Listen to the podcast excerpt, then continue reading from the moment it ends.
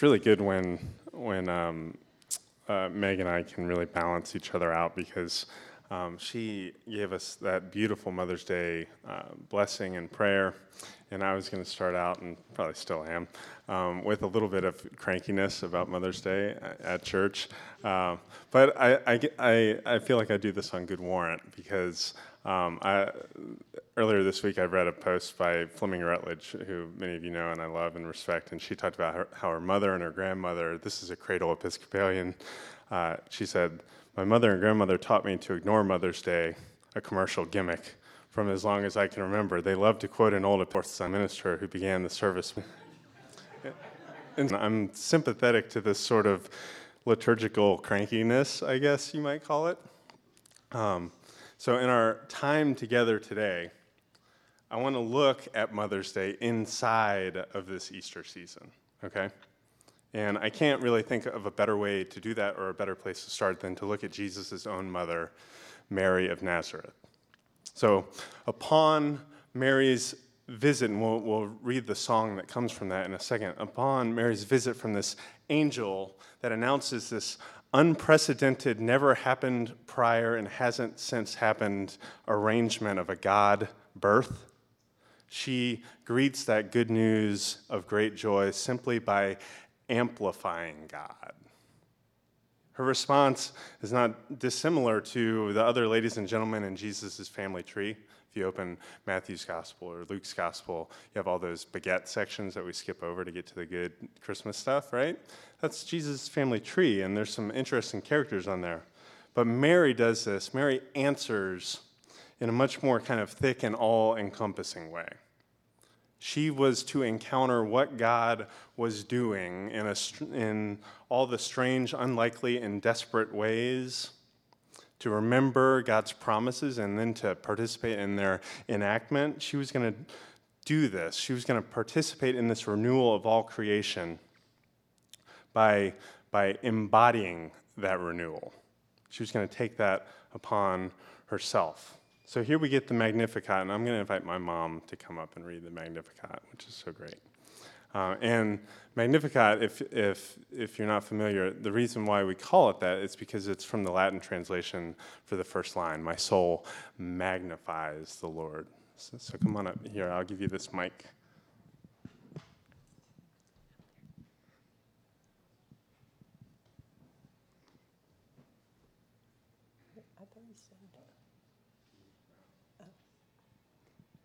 And Mary said, My soul magnifies the Lord, and my spirit rejoices in God my Savior, for he has looked with favor on the lowliness of his servant. Surely from now on, all generations will call me blessed, for the mighty one has done great things for me, and holy is his name. His mercy is for those who fear him from generation to generation. He has shown strength with his arm. He has scattered the proud in the thoughts of their hearts. He has brought down the powerful from their thrones and lifted up the lowly. He has filled the hungry with good things and sent the rich away empty. He has helped his servant Israel in remembrance of his mercy, according to the promise he has made to our ancestors, to Abraham, and to his descendants forever. The word of the Lord. Thanks, Mom. Uh, y'all missed a great Spinal Tap joke that happened about Mary's amplification. Uh, I don't, I don't know if we can get to it. Yeah, this is Mary turning it to 11. You can't really tell. That's also on Marcus's amp and Matt's amp. Um, great. A, a few, car- it was all worth it just for that chuckle. Thank you guys. so I want to look at a few characteristics of this sort of God magnifying life on this Mother's Day that hopefully each of us can, can kind of enter into for ourselves, whether or not we're moms, whether or, whether or where we are in our journey with God. And these are not, it, this is not an exhaustive list. This is a few things uh, to notice.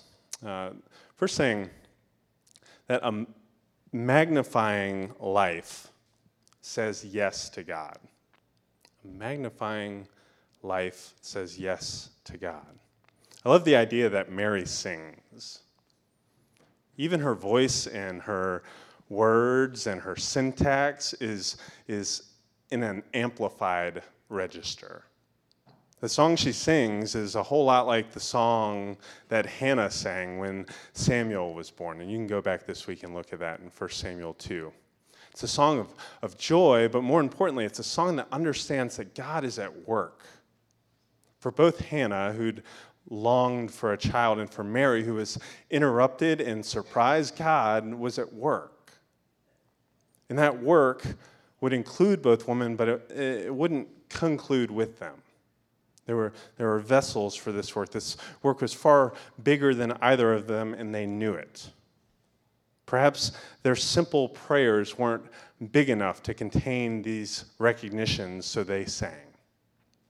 Their voices had to amplify, their souls had to magnify in response to God, and, and their response was a yes. It, it makes sense that Jesus' life would start this way, would start with a yes from his mom, would be the product of such a legacy of responding in faith to God. Anytime we respond in faith to God, we are helped by the Spirit in this response. We're joining in this legacy as well. I love that Jesus learned this from Mary. Have you ever thought of that? That Jesus learned how to say yes to God because Mary knew how to say yes to God? That Jesus was first Mary's apprentice in faithfulness to God? Like the, th- the little things you, you pick up when you're close to someone for a long time? We start to think about it, there's this amazing kind of discipleship loop that is happening here. Mary's yes creates the condition and the possibility for Jesus' life to say yes to God. Mary's faithfulness begets faithfulness.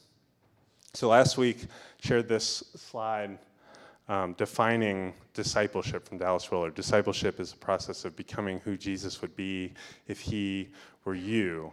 In Mary's case, raising her boy, Mary was able to be like Jesus because Jesus was first like Mary. Isn't that crazy? that's, that's wild stuff that's happening here. This should be a really kind of scary and exciting realization for those grown ups among us. What, what's a grown up, right? And not just parents. That young ones in our midst and in our care will learn Jesus from us and soon, if not already, will surpass us in their capacity to know and follow and embody Jesus. They'll show back to us what they see, the Jesus they see in us. From personal experience as a dad, and I know it's not Dad's Day, but from personal experience as a dad, it is fun and frightening when you start to hear your own words back to you, filtered through the mouth of about a three year old, right? Like that's when it gets really intense because they only say the things that you're embarrassed of, right? But I think the other way around also works, where kids are showing us back uh, the best things uh, in us, in the ways that we learn and know and follow and, and participate in what God's doing. Uh, I, I, love um, for images um, you talk about like, or sounds, you talk about like low fidelity and high fidelity. and So I love the idea that kids are, are reflecting back to us in high fidelity our faithfulness. And so we see this in Mary. A, we see in Mary, we see a steward and a shepherd, a caregiver, someone who shows Jesus how to say yes to God in everyday life. And this happened before Jesus was even in her womb. Uh, I, I, think this also happens in, in real life, and, and it's all like really romantic before the kid gets to be a part of this process. And so we see this in the Gospels. We don't have a whole lot of great stories of Jesus' childhood. I'm sure there were some noteworthy ones that got left out, but we see in Jesus' young adult life some of this dynamic happening. Jesus learning how to say yes from Mary, knowing how to say yes. I think a great example of this comes at the beginning of John's Gospel the first sign. Most Gospels uh, talk about uh, miraculous things uh, in terms of wonders or miracles, but John always knows it as signs because signs point to something bigger and beyond themselves. Normally, uh, in John's Gospel, that's what God is doing, how God is making things new, how God is breaking in upon this world. So the first sign, if we remember, happens in John 2, this backwoods wedding, this famous water to wine wedding feast in Cana, where it appears that a young adult Jesus is kind of playing a wallflower at this party, right? While Mary is inciting him into action. They've run out of wine. Something needs to happen. Do something, Jesus. And he says, Woman, what is this to me that you are telling me this, right? And after this kind of classic mother son back and forth, she just tells the maitre d' do whatever he tells you to do, which is such a great final word. And it's also beautiful advice. Do whatever Jesus tells you to do. It's advice that she herself would eventually have to heed. She does so later in the same gospel, in John's gospel in John 19, at the foot of Jesus' cross, when her suffering, dying son instructs his mother to take the beloved disciple as her son and vice versa. Jesus was asking her to create a new chosen family out of obedience. And Mary, once again, said something that each of us can and must say to Jesus a simple and costly word of yes. So a magnifying life says yes to God. A magnifying life also has a, a really big vision. It's a vision of justice and shalom and abundance. This is no kind of uh, kind of romantic praise and worship song. The song which Mary bursts into is so transgressive and troublingly catastrophic because somehow she sensed that these two irreconcilable categories, the oil and water of the universe, God and humanity, were now being made one, and nothing else could be the same. So uh, we have all this catastrophic apocalyptic language. An unwed virgin teen would become the mother of God become man. There's all these arguments about how to even think about this in the early church.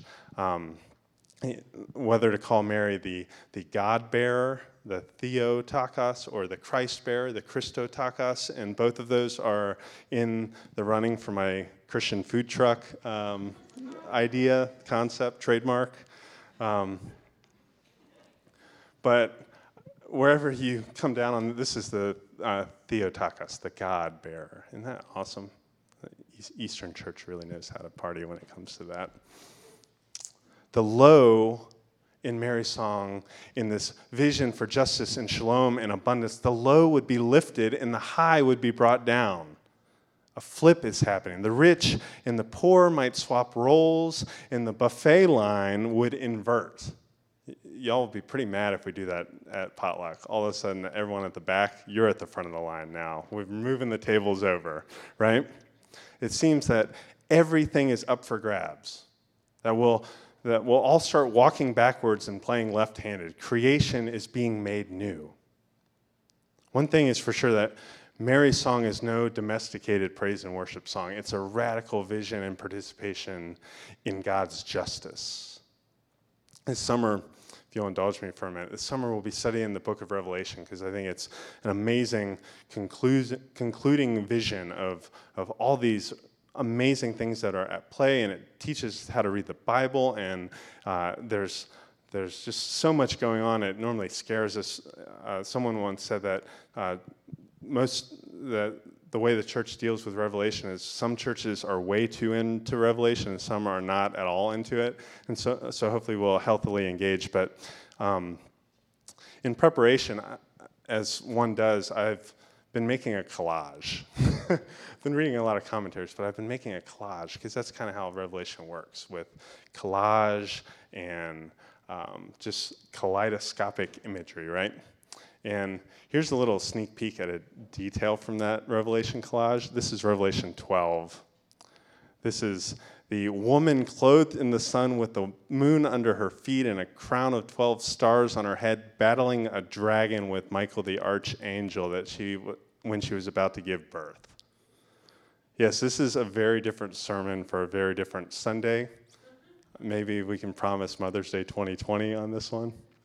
But my point there here is that there's this cosmic battle happening.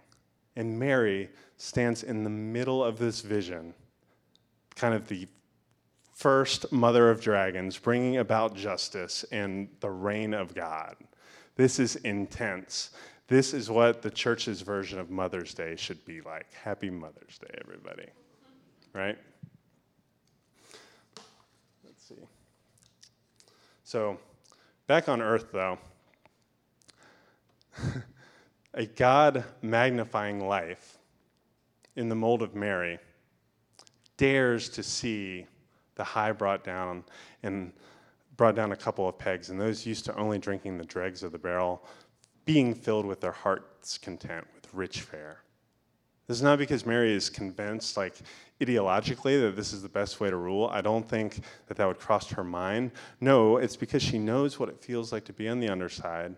She knows that this world isn't supposed to work this way and that God has other plans and can be trusted that she, she knows she's inside of this story. She knows that Israel's greatest strength is her weakness and that reliance on the God who has shown strength with his arm. This is a faith out of Exodus. She has Exodus in her family tree. This is a hope in the God who makes a way where there's no way. And this is a song that pours forth from a mouth that's not used to being filled with food and can't keep quiet about the God who is working. I was trying to think of things that are happening right now that, that look and feel and, and kind of taste like this vision for justice and shalom and abundance. And right now, to celebrate in this season Mother's Day, and they've been doing it, this broad coalition um, of justice organizations has been bailing out black mamas for Mother's Day. And this is a picture uh, of a woman actually in DC area who um, was away from her six year old child because she couldn't post a six, uh, $60,000 cash bail. Um, and you see the way that that spirals into further and more family disruption and the devastating effects of pretrial cash bail and practices that it has on separating families. And so, like, folks that are already behind the eight ball and make a mistake or get in a, a spot that they shouldn't be in, or, or, most will admit did something bad, then get put further behind the eight ball, and often this has generational ripples. Um, and so they're bailing them out. They're interrupting this process. They're, they're bringing up valleys and lowering down mountains and leveling out this field and bringing equity. And this is, this is what a God magnifying vision of justice and shalom and abundance looks like, I think. Lastly, a magnifying life bears and births the new creation. I think in this Easter season, this is especially appropriate. Here we celebrate, over a course of 50 days, the Spirit resurrected Jesus, the first fruit of the new creation, the firstborn of a new humanity, which now needn't fear sin or death because sin and death has been taken on in Christ's own body and now has no hold over us. The gospel struggled to tell this good news and, and, and, do so often in terms of the first day of a new week. This is creation language. This is God making all things new in the midst of the old. God speaking, no singing, let there be, and it is good over creation and through the church. And Mary is the initial bearer, literally, of this new creation. Uh, a God magnifying life bears and births the new creation. While none of us will be called to the exact vocation of Mary, each of us can kind of echo this sort of bearing, birthing life. In some specific way, we can do this where we're called in the little corner that we're called to.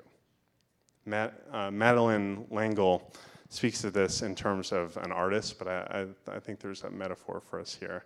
She says, I believe that each work of art, whether it's a work of great genius or something really small, comes to the artist and says, Here I am, inflesh me, give birth to me.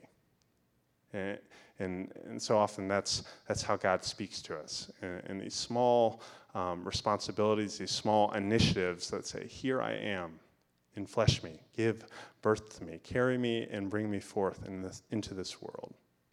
Consider the concentration and attention it would take to approach our lives and our work and how we listen to God this way. Consider the risk and the vulnerability that it takes, the cost. Ask any mom in this room how transforming in every way mind, body, identity, habits, hopes it is to bear a child. How much time it takes. What kind of a, a wedding of the natural and the supernatural it takes to do this work. How many people it takes around you to make it all work.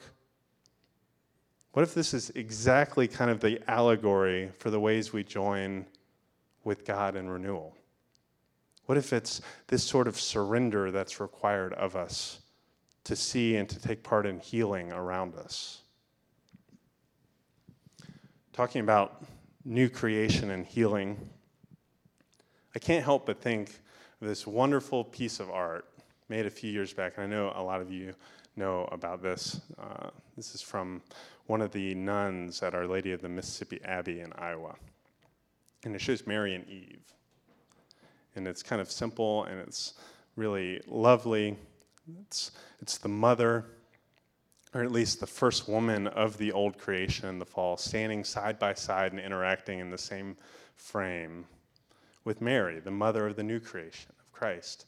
And I love they're so close to each other, and that it's not like you know, like when you break up with, with someone and you try to fold the picture over so that you can get someone out of the frame, you can't really do that because there's arms and they're, they're, they're connected, right? They're in the same frame. So I just want to notice a few things about this because I think it's so beautiful, and sometimes uh, these pictures say more than our, our deep uh, theological words. But I want you to notice their setting first and foremost. This is the site of Adam and Eve's sin, the garden. This is where they grasped and usurped who God was and what God wanted from them. This is the first time humanity lifted itself up and put God low. The garden might also anticipate the place where an anguished and abandoned adult Jesus would sweat tears as he embraced a calling to be lifted up on the cross so that humanity might return from exile of sin and death. The garden also, and we'll learn later this summer, turns into a garden city of the New Jerusalem, our final destination to which we hope and lean into as we work and walk with God in our renewed relationships. Notice also, notice the fruit. The fruit that Eve still clutches I wonder if this is a bit of disobedience that she still embraces, even as Mary pries her free hand to touch her belly and to feel what's coming, to feel the fruit of God's love, to feel what it feels like when He kicks. Mary's fruit is not clutched, it's embodied and it's, it's shared. She's filled with God's Spirit, and God's fruit is born from her. Notice kind of their postures, the way their heads are tilted and their facial expressions. Eve's downcast. Her cheeks are red with embarrassment. Mary attempts to make eye contact, not out of, I don't think, condescension, but compassion. The Savior of the world is in her belly, and will lift Eve and our heads. Finally, notice the serpent at the bottom of the frame. This is also Revelation 12 stuff. What has Eve wrapped as a prisoner, sin and death and disobedience, is now being crushed by Mary. I love how gentle and nonchalant she looks. Like, this is the difference between like a city woman and a country woman. You know, country woman kill copperheads like no problem, you know? And this kind of is what Mary looks like here. I think that, you know, Mary is bearing the Prince of Peace And so she's able to neutralize, to conquer, to cancel the threat of this snake, not with stress or fanfare, but with grace and a sort of power that manifests itself as quiet, secure strength.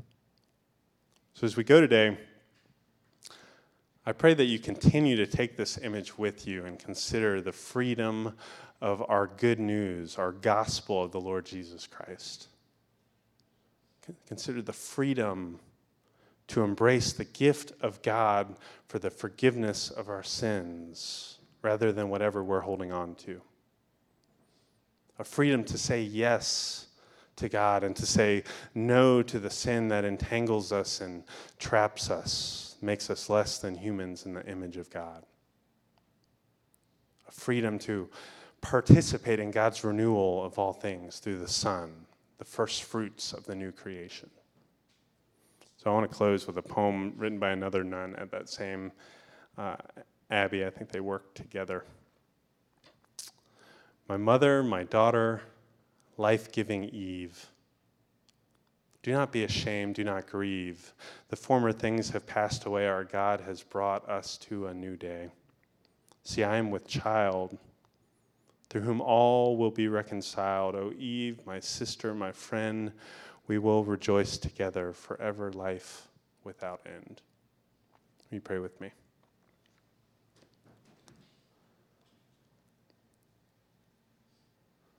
Father, we thank you for Mary's magnifying life that inspires us uh, to live similarly, to live lives oriented towards justice and peace and participating with what you're doing, lives that say yes to you and no to everything less, lives that bear and birth your good work in this world.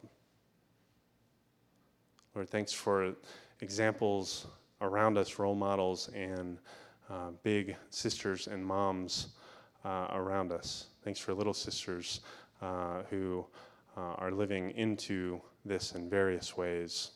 Uh, thanks for this church that holds this call uh, together and embodies it in different ways.